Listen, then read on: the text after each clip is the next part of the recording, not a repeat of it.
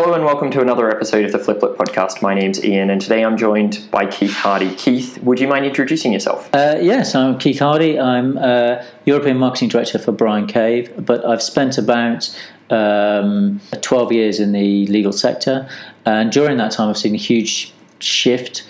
The, uh, the the industry has uh, has begun to uh, market itself through digital, uh, and one of the things that I've been involved in in the last uh, five years is uh, launching uh, a large number of mobile apps um, and uh, and seeing the way that that's developed. Mm. Why mobile apps in the legal sector? I mean, it's not an area that I think a lot of people would assume are going to be big consumers of mobile apps.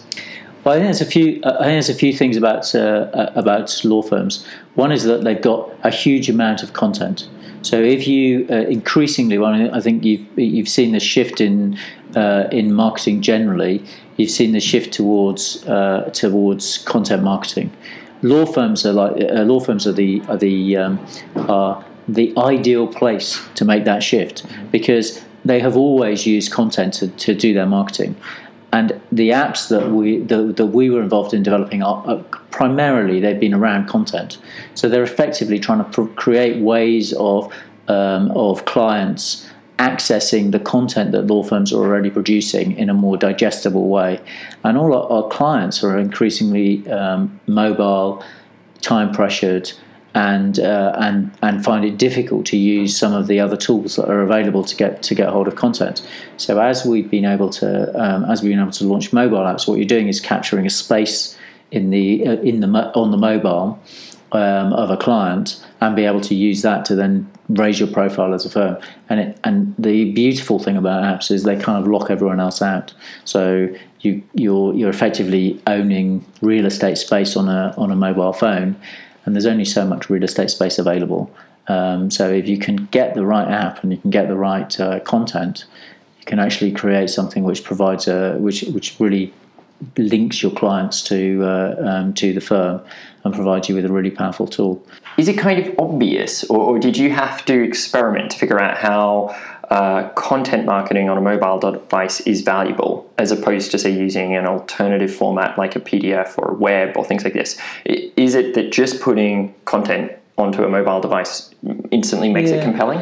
Without um, understating what we did, I think that's pretty much what we did do. We just took content we already had and we put it onto a mobile uh, and into an app. Now, uh, I, that's definitely not where you want to end. You know, that's not the that's not the end game for for mobile apps. I hope in, in the legal sector, um, and some of the apps that we launched were very heavy, had a you know had huge amounts of content. Um, so so I you know but. But even that was quite compelling. I mean, because law firms are traditionally uh, not innovative, uh, they don't have, you know, not, not not a huge number of firms have developed a suites of apps.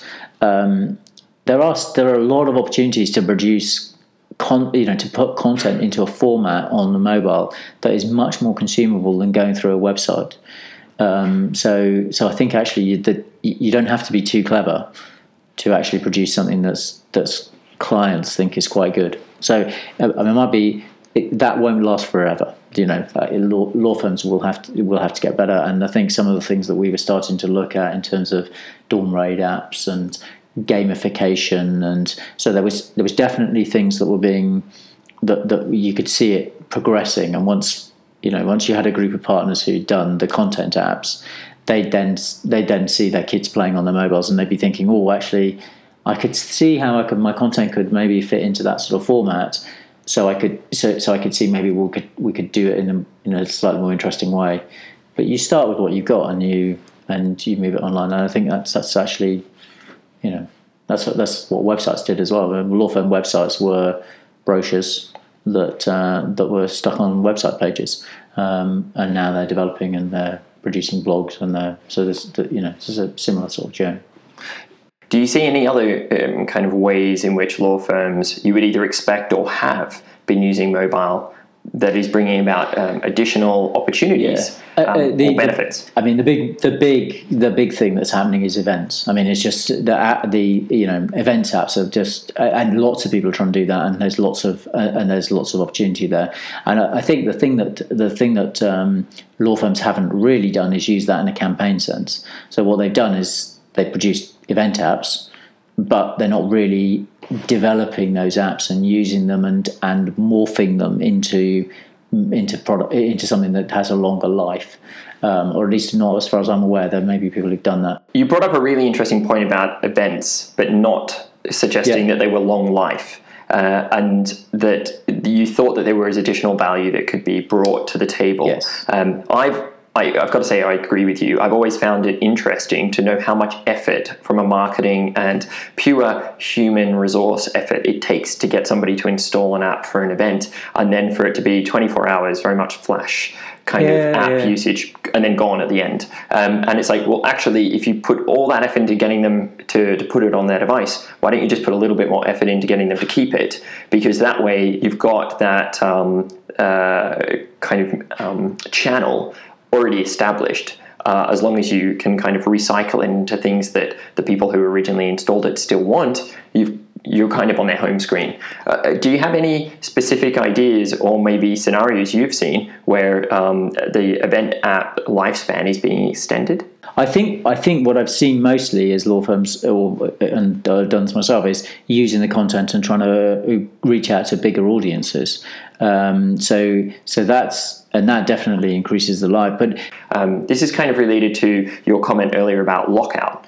Um, but I think you only get lockout if you've obviously put something in to lock yeah. someone out with. Yeah, yeah. Generally, law firms' marketing will be uh, a few years behind everyone else. I mean, when you know, law firms aren't the aren't the uh, early adopters of uh, of new marketing technologies. So, uh, which is why there's such an opportunity with apps. Actually, is because you can see that there's lots of app, uh, you know, apps that you could launch, which would be of value to clients, uh, which would help create the, you know, help create um, use the content that they've already got. So potentially a contentious question, but who do you think should be owning and driving the kind of concepts uh, and I wouldn't say strategy, because I think strategy and execution are sometimes kind of at different parts of an organization structure, particularly in a big business like a multinational law firm. But who do you think should be driving the implementation of these apps, and why, and what do you think is really happening? Well, I think that's one of the things that's different about law firms, is that law firms tend to have lots of different, uh, effectively lots of different businesses, which are all branded under one law firm, uh, but are effectively targeting very different clients with very different types of products. So, um, so I think the um, I think that creates the need for different areas of the firm to drive their own apps and their own uh, their own solutions um, in a way that you don't necessarily get if you're sitting in a big corporate. So I've worked in big corporates as well, and in those businesses they tend to have, you know, they, they might have lots of different products, but they're effect- effectively selling one thing. And you know, they so when I worked in post offices quite some time ago, um, but in post offices we just ran post offices, and we had one. We, we wouldn't have wanted fifteen brand, fifteen apps. We'd have we'd have basically had an app for post offices, or if you're working for hotels, and we worked for um, Premier uh, Premier Inn, you you were uh, you'd have one app. You know, that's what you do. In law firms, you have all these different people who are all who, who are all looking at their clients and thinking, how do I generate content that those that will help raise my profile as an expert in my in my area? And my area might be very different from one partner to another. So one partner might be a litigation, might be in litigation, and another partner might be in uh, employment. And you know, some uh, sometimes those things will cross over, but they're but they'll be doing different things, and they'll have different content, and they'll have different types of issues that their clients are concerned about. So you're so you're driving it not necessarily from, you know, it's not a top-down approach. It's it's actually quite often it involves lots of different people at that at that kind of level within the organisation, um, and that's maybe slightly different from a corporate on the, on the marketing side. Anyway, that's that's I think is true.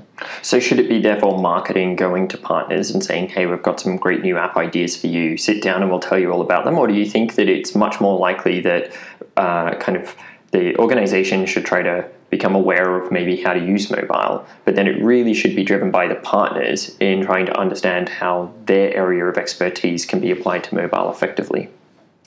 Uh, I'm not sure there is a right and wrong answer.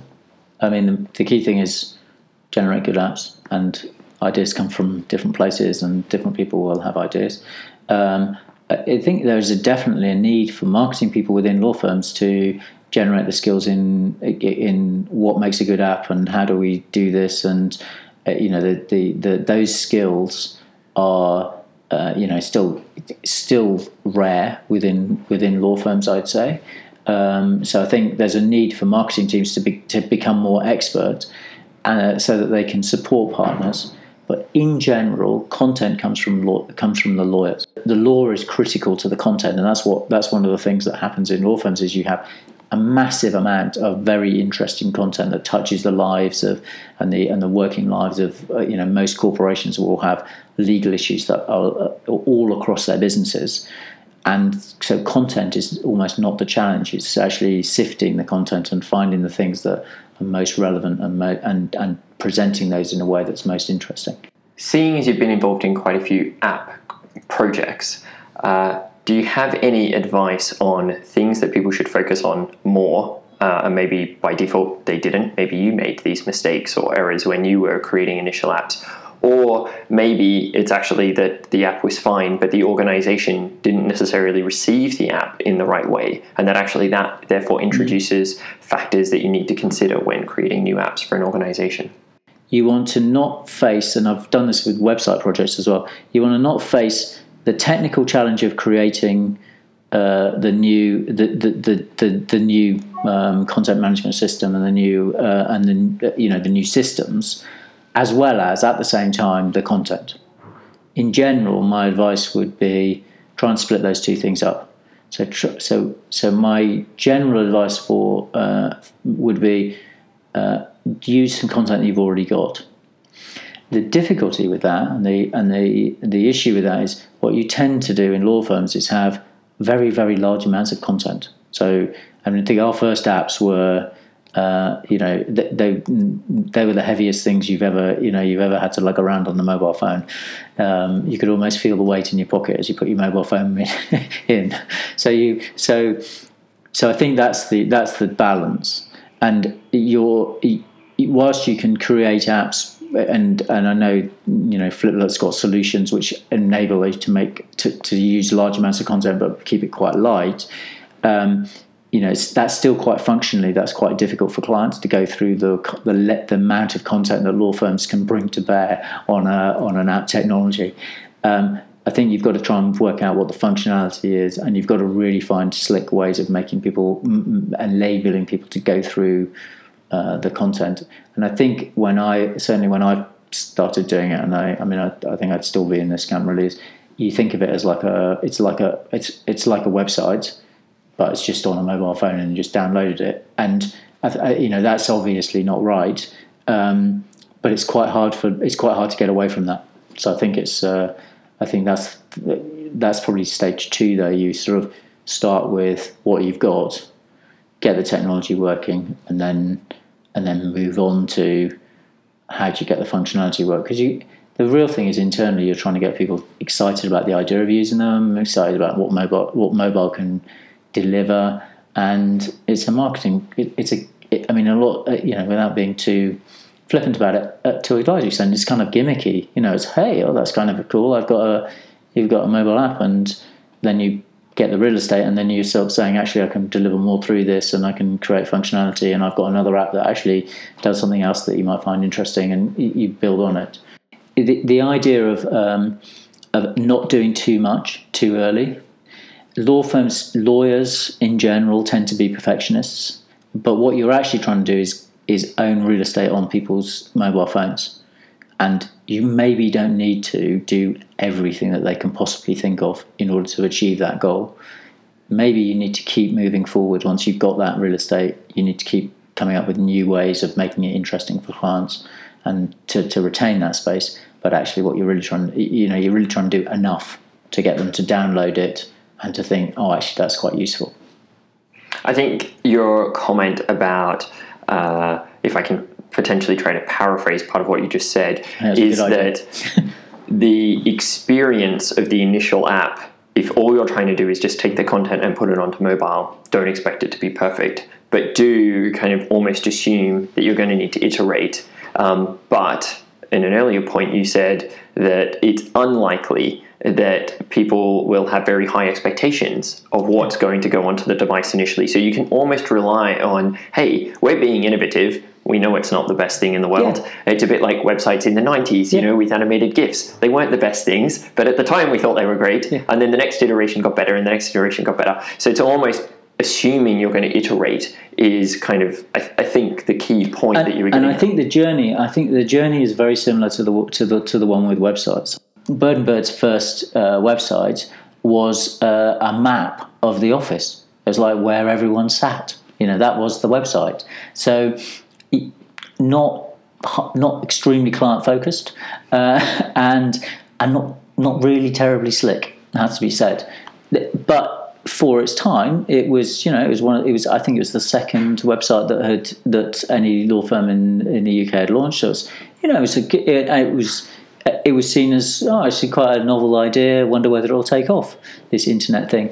Um, and apps are in a similar position. You know you don't need to. It, they're not, you, it, we can law firms can use what other people have done in other sectors. Take that and use those kind of approaches and make them. Uh, Uh, and make them work, and and and actually, that's that's uh, that will be seen as innovative, and it will be interesting. And the thing that law firms can then do is bring the content they've got, and bring the bring the bring the legal expertise, which actually affects so many different things in business.